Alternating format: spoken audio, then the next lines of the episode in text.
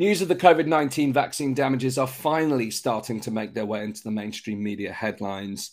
Last month, a rock musician's fiance became the first person in the UK to receive the COVID vaccine damage payment of £120,000 after her 48 year old partner died, sadly, from a blood clot following the AstraZeneca jab last year. Our guest today, Sir Christopher Chope, who's a member of Parliament for Christchurch and Dorset, has been fighting for fundamental reform of the vaccine damage bill.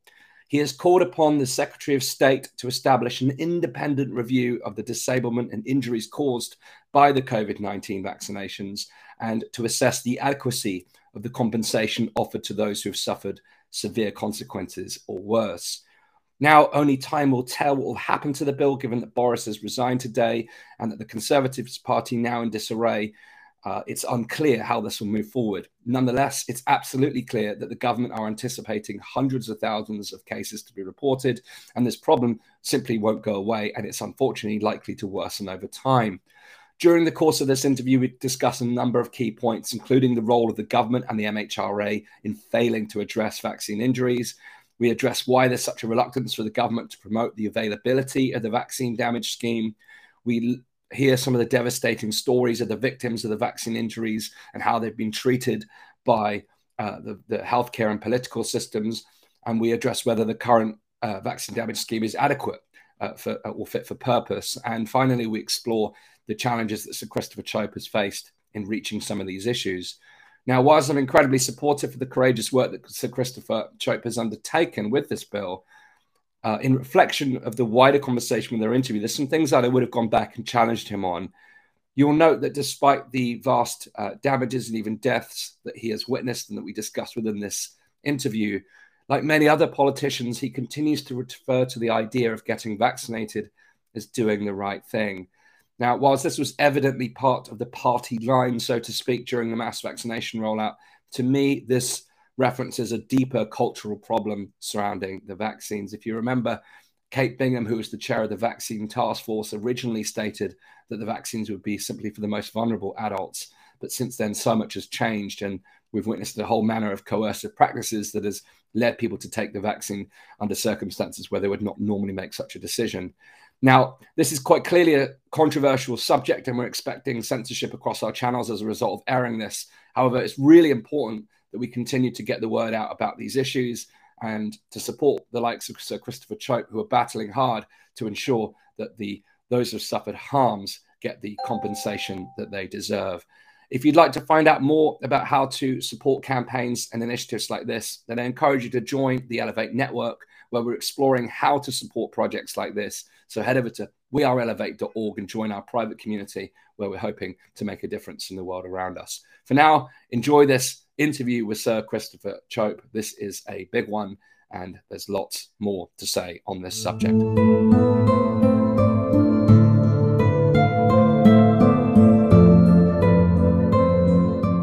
Greetings, Sir Christopher Chope. It's great to have you with us here today on the Elevate podcast. Welcome uh, to, to, this conversation today.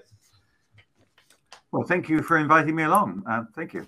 That's a pleasure. So, firstly, um, we're here to talk about the vaccine damage bill that you've been uh, driving forward. Could could you start by just letting us uh, give some insight into what led you to taking on this task, um, this this this this uh, heavy task? It seems.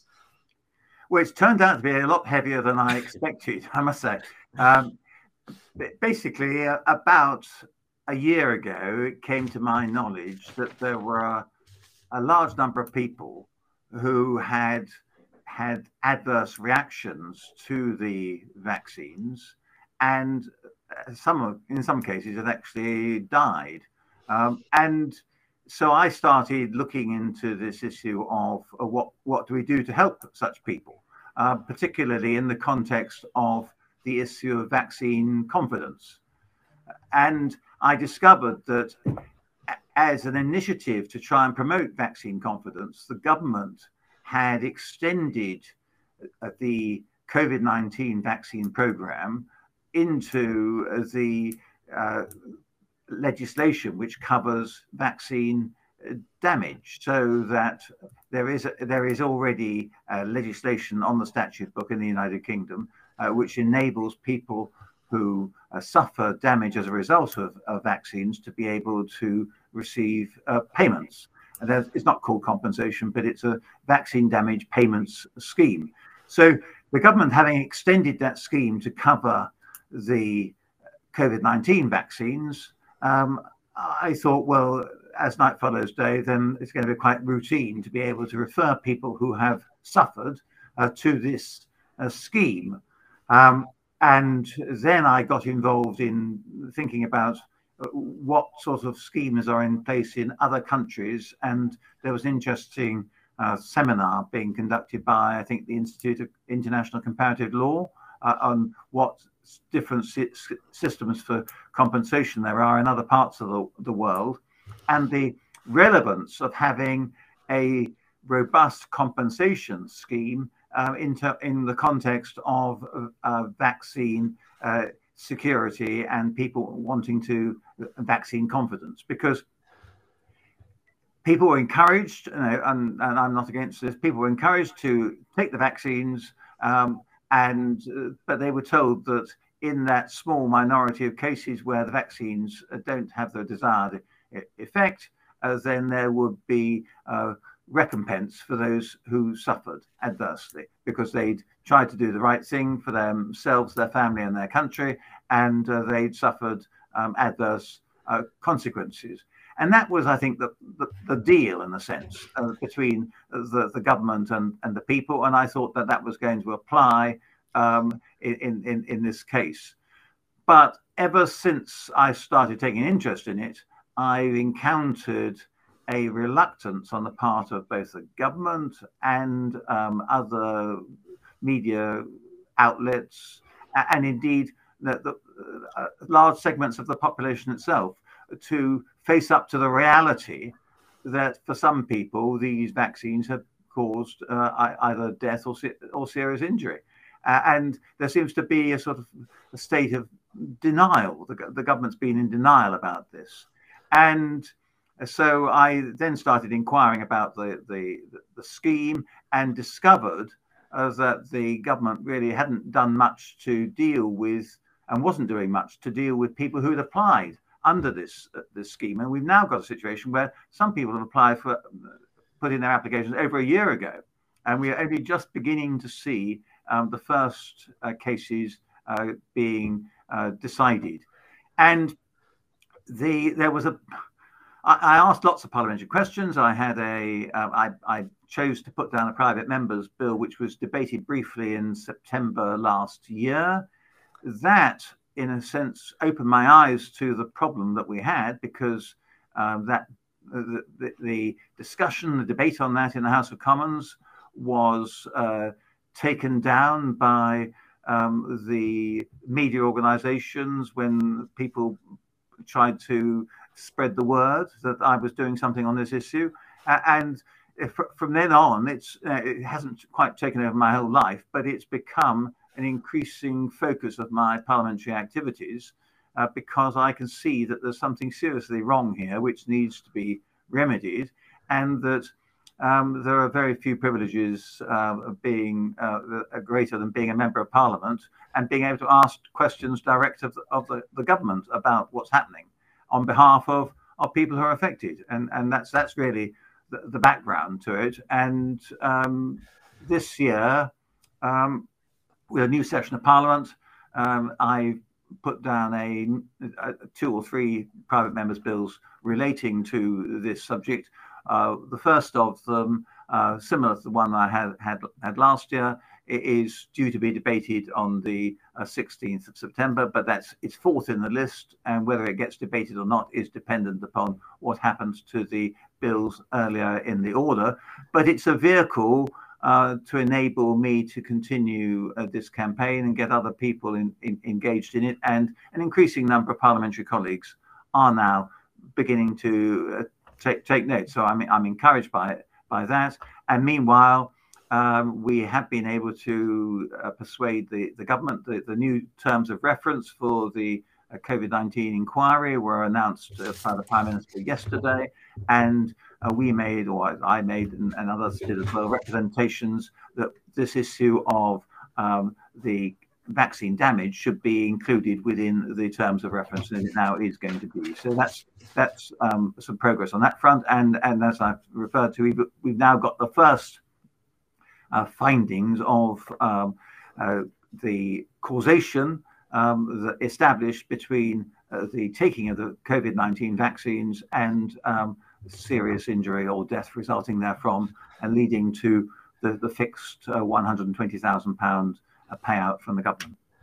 Thank you. I mean, your opening gambit here has raised a number of issues to explore. Mean, I mean, firstly, in terms of the challenges in raising these issues, the reality is, and I know you, your your um, your your speech was famously um, retracted from social platforms, um, and even in us using the official term for a parliamentary bill in in the context of an online broadcast, saying the term vaccine damage in a in a in an interview can lead to a piece of content being removed, which which for me illustrates one of the great great challenges in actually raising awareness of these issues, not not least from the perspective of the actual practicalities that you've outlined in terms of making this accessible to people, but actually for those who have suffered, who are, who have yet to become informed that there is a um, there is a payment available to them if they have suffered. Uh, and to hear that people have been waiting for over a year, quite frankly, if given that the, the the, the the payment scheme is for people who have been severely disabled or, or, or have have faced loss of life, you can you can anticipate that there's going to be a reasonable loss of earnings, uh, and that's let, let, alone the psychological uh, grief, trauma that's come from the actual injury or, or, or loss of loved one. Um, so to me, this is a, vital importance of work that you're doing because people have really, these are human beings that have, you know, they've they've they've followed the government instructions that they were given willingly, and now and now they're suffering. What what has been your what has been the nature of your conversation with some of the victims? How how how has this been received by those that have suffered? I think most most of the people to whom I've I've spoken, um, mainly um, online rather than than in in person, face to face, most of them um, have experienced um, a feeling of isolation that the government doesn't want to know. Uh, quite often, um, when they've discussed these issues with their GPs or other elements in the health service, as they have uh, been almost treated as though they've got a mental disorder uh, and that it's uh, something that's in their mind rather than in the, the reality. And so that has added to the pressure upon the people who've, whose lives have been transformed. Um, people took the vaccine and then a few days or weeks later they suffered uh, the, the consequences of the adverse reactions and um, it's no exaggeration to say that there are unfortunately thousands of people for whom life is never going to be the same again as a result of having done the right thing and taken the, the, the, the vaccine. And um, so my my one of my bills for this year is is not just to deal with the issue of uh, compensation and redress, but also to deal to try and get the health service to take the plight of those who have suffered as a result of vaccines taking it seriously because the health service are quite prepared to accept that there are people suffering from long COVID as a result of having COVID, but they're not prepared to accept that there are a whole lot of people who are suffering a, a, a different range of uh, problems as a result of having had vaccines which have created an adverse reaction in their immune system. So um, there's the whole issue there. And we know that there are lots of people who've been occupying hospital beds as a direct result of having had the, the, the vaccine and, and, the consequences flowing directly from that. But the health service seems to be in denial. And that goes back to the whole issue of the, the government wanted everybody to get vaccinated. Uh, and so they started off saying that the these vaccines were absolutely safe and now they've changed their tune and have accepted that they are for most people um, safe, but for a few people uh, they are not uh, safe. But again, can't get uh, open admissions by the government on this. And most recently, I asked the health secretary in a an oral question about two or three weeks ago. I, I, I asked him to accept asked him whether he accepted that some people have died as a direct result of having COVID 19 vaccines. And I thought the answer would be a straightforward yes, because obviously that's been the decision in coroner's courts, and indeed it's now been uh, the decision in a few of the cases for compensation which have been decided. Uh, but the, the Secretary of State couldn't bring himself to answer that case, that question um, in the straight affirmative and say yes, I recognise that. He said that he realised that the the vaccines have been fantastically good news for um, almost everybody, but for some people, he said it, the vaccination hadn't produced the desired outcome. Well, I'm talk about uh, using words which um, are, are, designed to try and present a very different picture to the reality. I mean, I just I, I found that very depressing in itself. So, but he again in that uh, answer, he did say that he would um, have another discussion with me about these issues, and I'm looking forward to having another meeting with him. I've already met him once to discuss this, and I've met uh, the vaccines uh, minister on on two occasions. So. Um, hopefully, now that we've got confirmation uh, that the a government organisation um, which is dealing with these claims now accepts that uh, there have been people who have uh, suffered death or serious injury, uh, that the government will uh, stop denying all this and will come and be much more open and transparent. But it's jolly difficult trying to get the data out of, out of the government. Mm, I mean, I think the type of response that you've outlined there from the health secretary is, is what's led to a number of um, people who have suffered feeling like they've been gaslit. You know, that's the term I've heard a number of times. They don't feel like they've been taken seriously um, from the medical professionals, let alone the politicians. But I've actually spoken to a number of GPs on this issue. And to be quite frank, they're at a loss. Uh, a lot of them I've spoken to just don't know how to deal with these situations um, themselves. They haven't got the training to actually, even though some of the symptoms are pre presenting themselves as, you know, more uh, known illnesses it's the it's the correlation or potential causation in in in in association with the vaccines that they are struggling with. Uh, that, you know, they they they they they they've they've heard a message as as all of us have through the government that these things are safe and effective, and that's been the general rhetoric. But it's it's it feels like it's created a barrier to actually addressing these real harms. Um, both in terms of a practical sense of actually receiving treatment, as you've outlined, but also from the transparency of conversation. Um, and, and, you can understand, you know, within I can understand the motives of the government. I do understand their their prerogatives, but uh, my personal sense is the denial, the lack of transparency is causing, and again from another GP I've spoken to in the last week, um, it's causing a huge lack lack of trust or loss of trust in vaccines. Vaccine confidence is, is deteriorating as a result, which many of the psychologists who commented on the the approach that the government was using to uh, quote unquote encourage people to take the vaccine would actually lead to a, an erosion of confidence. What's what's your sense on the impact that what you've witnessed will have upon vaccine confidence going forward? Well, I, I think I think the, the, the, the, government, as you as you say, the, the government's denial uh, uh, that basically vaccines could cause uh, harm to those who took them, even in a small minority of cases, uh, when everybody knows you know, the, the, anecdotal evidence and people talking to other people whose whose lives have been transformed as a result of taking the, the, the, vaccines. What we're seeing now is people are losing trust in, in, in, in the government, and that's what happens. And that's why some other jurisdictions have been much uh, more open in providing compensation for those people who've done the right thing and taken the vaccines because they realize that that's one way of uh, creating a, a, a climate of, of, confidence in, in, in the government, recognizing if the government recognizes that for some people, the, taking these vaccines is going to be uh, have disastrous con consequences.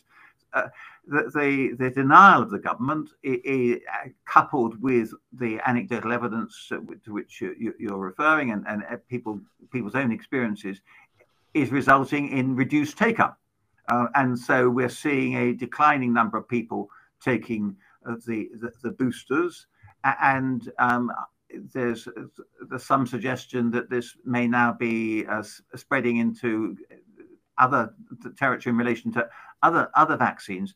That is very undesirable from my perspective, from the, the from the public public health point of view. But that is what happens when people lose trust in in the in in the, the, the, the government or in the health service or in in their their GPs. And the the the medical side of this um, and the scientific side is, is extremely complex because we're talking about uh, interfering with people's immune systems by giving them uh, vaccines. And um, so this this has resulted in, in all sorts of complications. And I've spoken to people who've spent weeks in hospital um, actually where they've been trying to, they have every test under the sun to try and ascertain what it is that is the cause of the condition that they've got.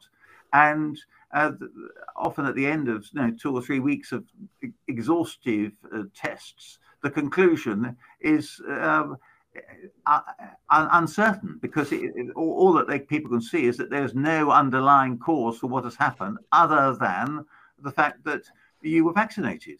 Uh, and this is um, causing lot, lots of lots of medics to uh, scratch their heads.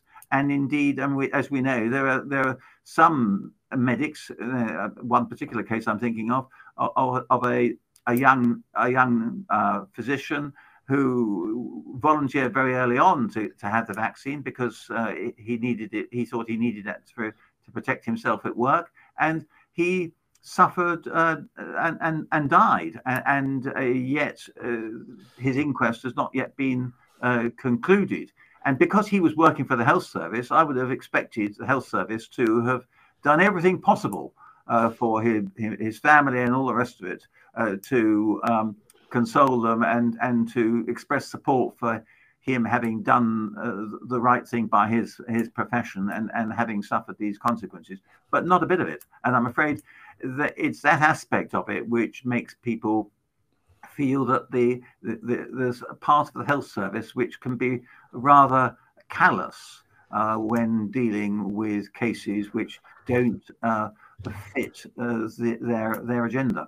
Mm, I, I, think this is again. This raises a number of complicated issues because this whole idea of these conditions emerging, where there's and I again I've, I've spoken to a consultant surgeon in uh, a local hospital here. I won't uh, name which hospital because it would probably lead you to find out who he is. But uh, he dealt with eight individual cases of blood clots within um, middle-aged women um, within one evening um, uh, during the rollout of the AstraZeneca vaccine, and he himself did his usual um, inspections to uh, uh, ascertain whether there is any of the usual causative factors that would lead to blood clots within these women and the, the, the normal uh, functions that would lead to these types of clots were not present.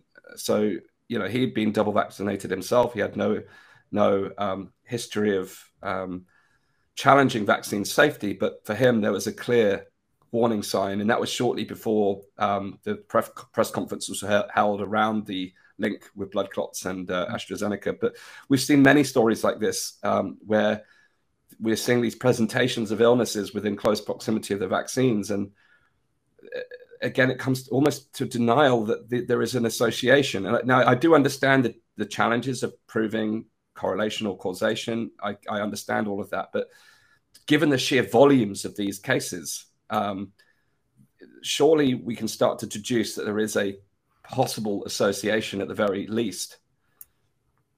Well, we can, and, and indeed, that's uh, the, the, the government and even the um, medicines and health care regulatory authority are, are, are accepting that in some cases uh, there there there, there is uh, causation is direct causation is is likely, and indeed that's um, what must have been established um, in these cases where, where we've had the first uh, payouts. But having said that, the, the government is it, it is still very. I, mean, I keep putting down parliamentary questions about this, and it is still very difficult to get uh, open disclosure of the the facts. And uh, the MHRA and the Joint Committee for uh, Vaccines, the JCVI, um, they um, are just not being as open and transparent as I think is necessary. Uh, and um, why why is it stuff be, why is there any need uh, to uh, cover cover this up? We've we've most people have now been uh, vaccinated. Um, and what we need to do now is to make sure that, that those for whom the, the consequences have been um, unsatisfactory, that they get uh, properly looked after, and preferably now most of these people don't want compensation so much as to be able to put right, be put right to where they were before, and that's that's very very difficult. Uh, and um, so now all all I can uh, say is that that um, this is a, a, fight that's continuing in, in, in Parliament, and, and it gives me and my colleagues great encouragement to know that uh, we are speaking not just for a, handful of our constituents, but for a large number of people across the country. Yes. Well, on that point, I suppose, looking at the, the, the, means at which we capture these injuries, do you think the yellow card system and the other methods of capturing the harms is adequate? Well, it's the it's the it's the best that's available, um, and the yellow card system has been the traditional way in which um, adverse reactions to vaccines have been measured.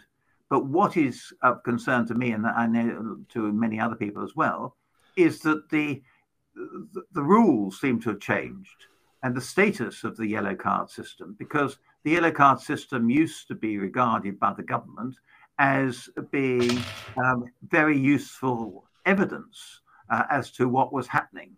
Uh, but now the government um, seems to be taking the view well, uh, all it is is a whole lot of people sending in some uh, self diagnosed uh, issues. Um, and we it doesn't prove anything and and so on if that's correct, then why are these the, the, results being analyzed and the analysis being given back to the pharmaceutical companies, but not being shared uh, with with the people? One asks, uh, and so there's a whole host of issues around uh, that, and uh, questions again I've asked of the government. Um, I, have asked them, well, what have uh, the the inquests sometimes going into lasting several days with lots of medical evidence. Inquests where the the coroner and and uh, has decided that the cause of death was uh, COVID nineteen vaccine. I've said, well, what is what's the government? What conclusions is the government drawing from that? And and all I got my last question on that was, well, um, these matters are drawn to the attention of the MHRA. And what does and, and then the question arises, what does the MHRA do with this information? And that's where there's a there seems to be a big uh, cover up, uh, and that's uh, all just adds to the suspicion uh, that uh, all is not uh, well, and that there's a reluctance to share um, those issues with the general public. Mm. Have you ever faced anything like this? And you, you, you, know, you've had a long, distinguished career in politics. Have you ever faced anything like this before? No, I frankly, I, I, I haven't. I mean, I, have um, I, I felt uh, that, that quite often um, governments and bureaucracies are too keen to uh, cover up because they think that's the the, the, be, the best way of, of dealing with an embarrassing uh, issue. Uh, but um, in this case, we've got uh, the, the, government, on the one hand, saying we, it's committed to promoting public health um, uh, of the population, whilst at the same time denying um, the necessary information to enable people to be informed about those public health uh, issues. And so it is an extraordinary sort of anomaly, really, a contradiction uh, that, that, the government um, is not is not willing to be more more open on these issues. Yes, well, the, you mentioned some of the first payouts have been made, and that's correct. That that, that you know, I, have read of two individuals now who have received 120,000 pounds, but both of them were, were where they've lost loved ones. Uh, so, uh, you know, more than disablement, actually death do, do you think 120,000 pounds is is adequate payment or redress for such loss? Well, it's it's obviously uh, not, and it's an arbitrary figure. Um, every single person whose claim is uh, successful will get 120,000 pounds, irrespective of the nature of the injuries or loss that they've they've suffered, irrespective of their age, irrespective of how long it's going to take them uh, to need care, irrespective of the effect on their employment or employability, and so in that respect, it's it is um, arbitrary and it's not a compensation scheme. It's it's just a a payout.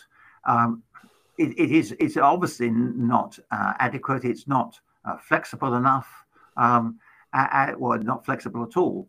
And it's also a sum which hasn't been increased um, since I think 2014. So um, it, that sum itself, if it had gone up in line with inflation, would be nearer between 175 and 180,000 uh, pounds. And again, the, the, minister has expressed sympathy for my uh, asking questions about why why can't we put it back to where it was um, but again, no action on the part of the government. There again, in a sense, um, sh showing a lack of um, concern to, to those who've been adversely affected. Why why not increase the, the, these payouts in, in line with inflation? But there's there's much more fundamental reform that needs to be carried out, and that's what my bill is designed to try and uh, force the government to do. Um, but uh, we're we're a long a long way away from from that. But you're you're right. A a one-off payout for somebody who's who's died is is is some something, but for somebody who has uh, suffered um, life-changing injuries, which they're going to be uh, living with the consequences of for 40 or 50 years, um, and need carers, um, that that sort of 120,000 pounds is nothing. It's very complicated. I mean, I've had personal experience in a different context with these types of injury schemes. My wife's mother um, died of mesothelioma, uh, mesothelioma, which is a rare form of cancer caused by asbestos. Um, and we, the burden was placed upon the family to try and find the root cause of where she may have picked up this asbestos. And there was there was there was a, a re, uh, her her partner had worked for a company whereby asbestos had been verified to be used, and there was multiple cases of cancer, but we could never prove direct causation, and she never received the compensation. But she later lost her life as a result of that. And I, I had a sense that people are going through similar battles now to prove to prove to prove the harms from what we've discussed. Um, but now that those first payments have been made, do you think more people will now come forward? Do you think that's going to give people hope uh, and actually to, register for these payment schemes? Um, I, I, I, hope so, and and I hope that, and I again I hope that the government um, will be more open in in the these outcomes because I again asked the question as to um, how many uh, cases had now been resolved, and I, and I think I, I got the answer that there had been seven or, or nine at the, at the last count. But they weren't prepared to tell me how many had been successful and how many had been unsuccessful, mm-hmm. um, because they said that that might um, enable people's identity to be disclosed. Well, that's that's a load of load of tosh, frankly, uh, because um, we weren't talking about the identity of people. And so again, the, the government doesn't seem to want to promote the availability of this scheme because it's going to lead to even more cases. But the, the government is now expecting um, uh, hun hundreds of uh, tens of thousands of cases to, to uh, be um, ap applications to be be made, and they've they've now at least got an organisation set up trying to uh, deal with these.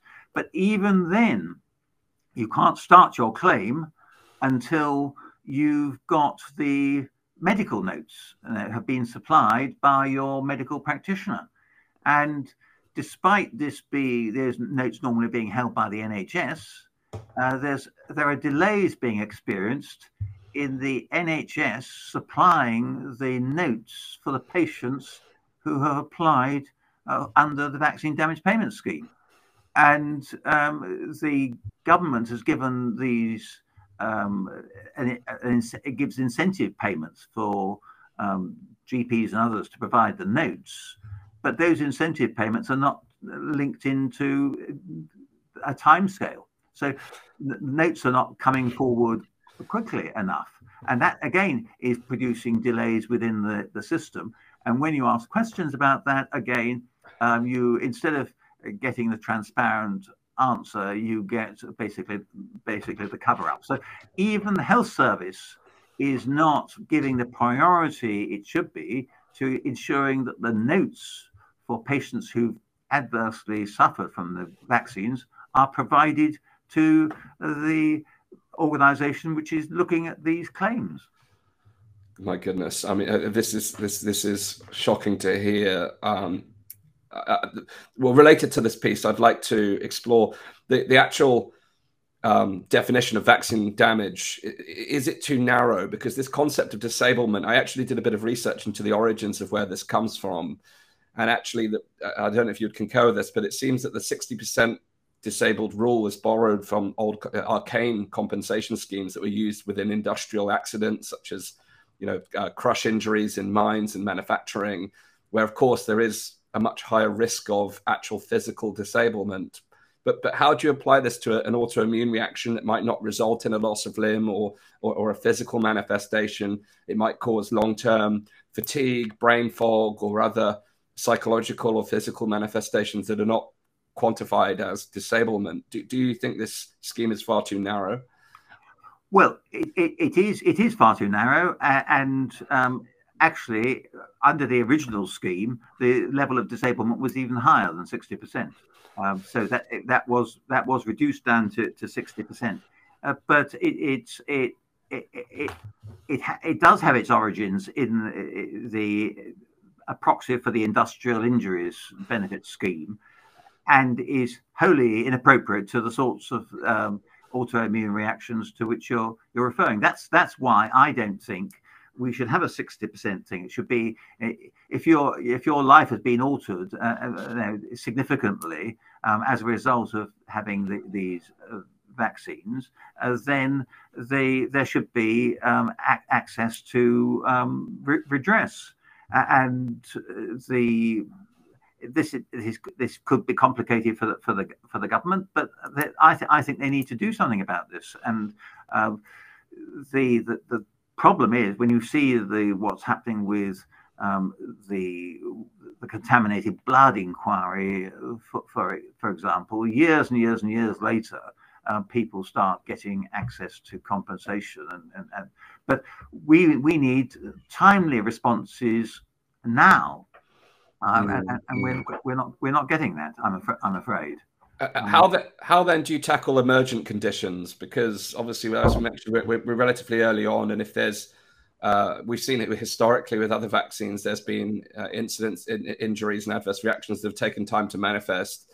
Um, but similarly, you know, there's new studies coming forward on on some of the impacts of the vaccine on the on the uh, immune system uh, with regards to fertility. There's a, a, a, a a, a, paper that's just come out uh, from Israel, which is uh, peer, peer reviewed, which, has shown some early indication of reduction in sperm count. Again, uh, in the context of speaking on a social media platform, I'm not stating that this is a concrete fact, but this is a, a an early signal. If if these signals continue to operate uh, or, or, come, uh, there's new distinctions that are made. How then do you how do you start to capture these over the lifetime of the long tail of a vaccine?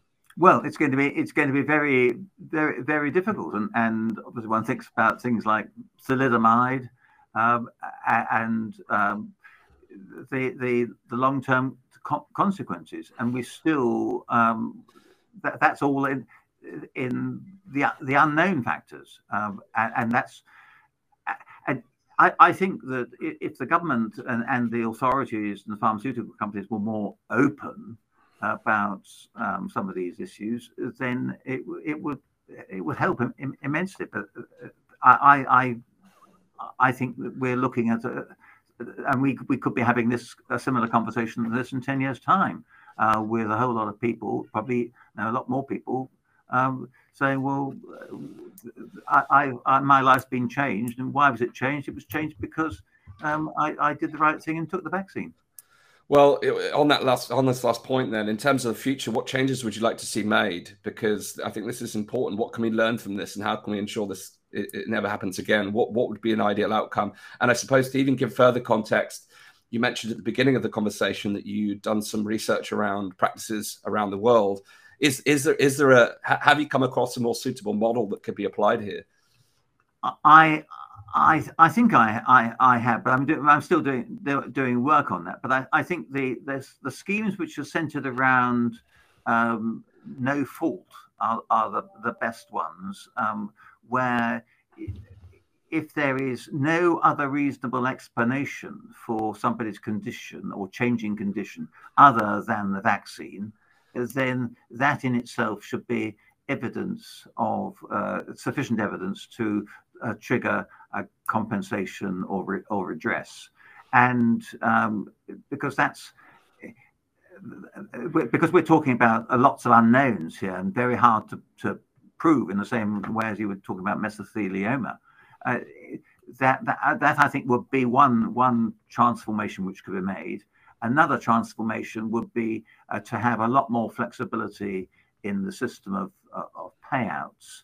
But I also don't want to lose track of the, the, the really important issue that the, the National Health Service should be pulling out all the stops to try and help the people who are suffering and get their health as far as possible back to what it was before. And that seems to be a big black hole in, in, in what's happening in the health service at the moment. And there are, for all the people who are uh, over 60% disabled as a result, there are th- thousands more who are, are suffering really um, damaging, um, life changing uh, consequences uh, for which they, they, they're not looking for financial compensation. They're actually looking uh, for the health service to uh, get them well. Well, I, I, I, try to remain stoic within these conversations, but I'll confess I felt a combination of rage, anger, sadness um, during this conversation, um, but actually real admiration for the courage and tenacity that you've demonstrated to take this this cause on when so few have been willing to do so. And I know you face challenges in, in, in drumming up support along the way. I suppose I'd like to close up by really speaking into that courage, honor, and valor.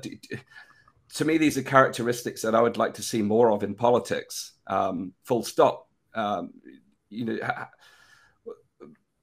what what what what can we do to to enter into a new epoch of politics that is driven by open transparency, uh, courage, honor, integrity? You know, some of these characteristics that you've demonstrated what, what can we do to drive more of this within politics? Because to me, it feels like it's it's abundantly absent. Well, I, I you're very generous with your with your comments, but this is not a personal issue. This is, I, I think, actually, when you um, lift the, the veil from uh, lots of politicians collectively who who may be regarded as being you know, regarded as rogues and all the rest of them, just in it for themselves. But if you actually look at individual members of parliament, you'll find that in almost all of them, there is a desire to actually help individuals in their constituency.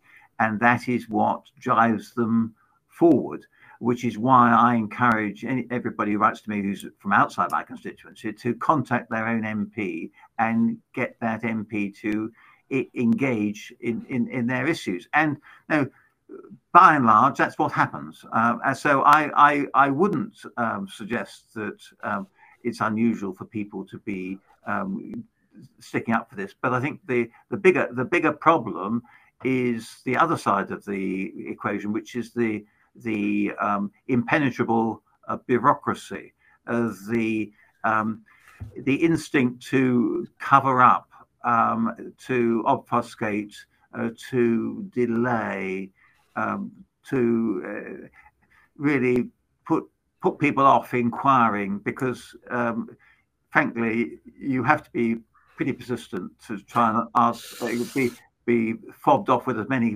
bad answers as I've had in my my parliamentary questions. So you've got to there's got to be a stubborn streak in you. But I think that that is um, much more common in politicians than you might realise. Okay, well, we need to stimulate that within our local MPs. I had a 20 minute conversation with my MP and asked for five, you know, the five series of data points I wanted to access. And, you know, he stated that he wouldn't be able to get access to this information. He'd come across the same roadblocks as you. And I, I felt my faith in democracy in that moment fade.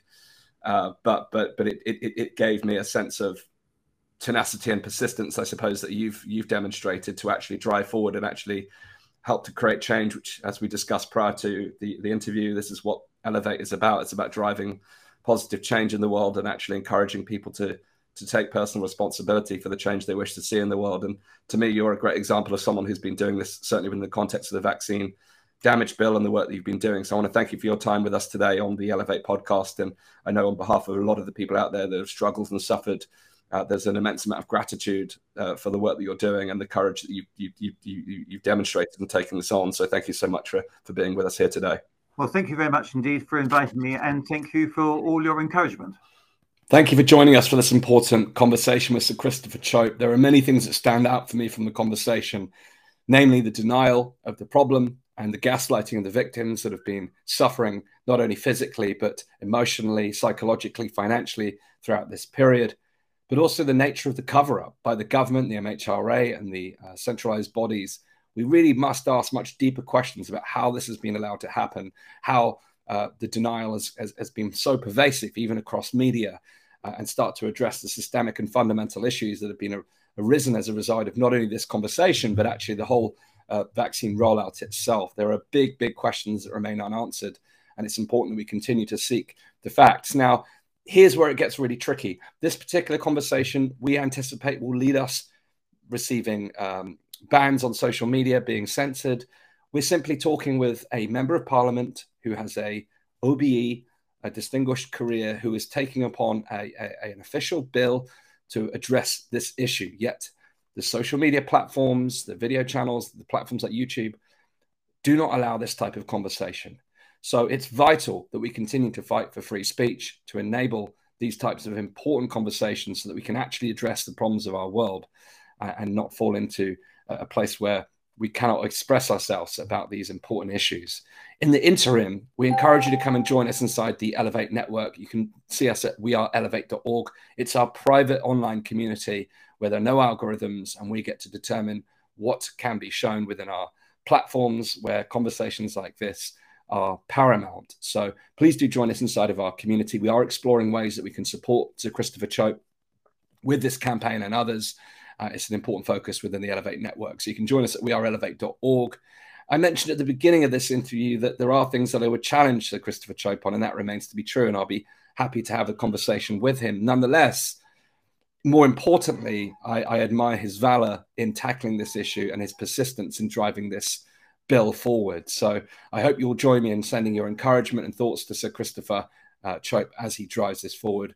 And uh, together we can help to bring about justice for those who have suffered and ask more important cutting questions and look for solutions that can prevent this from happening ever again. So this is the Elevate podcast. My name is Dan Astin-Gregory. I hope you've enjoyed this episode. Please help us to share this content. It's an incredibly important conversation, and it's really important that those that suffered, first and foremost, get justice, and then we seek about systemic change to make sure this never happens again. Thanks again. I look forward to seeing you on our next episode of the Elevate podcast. Música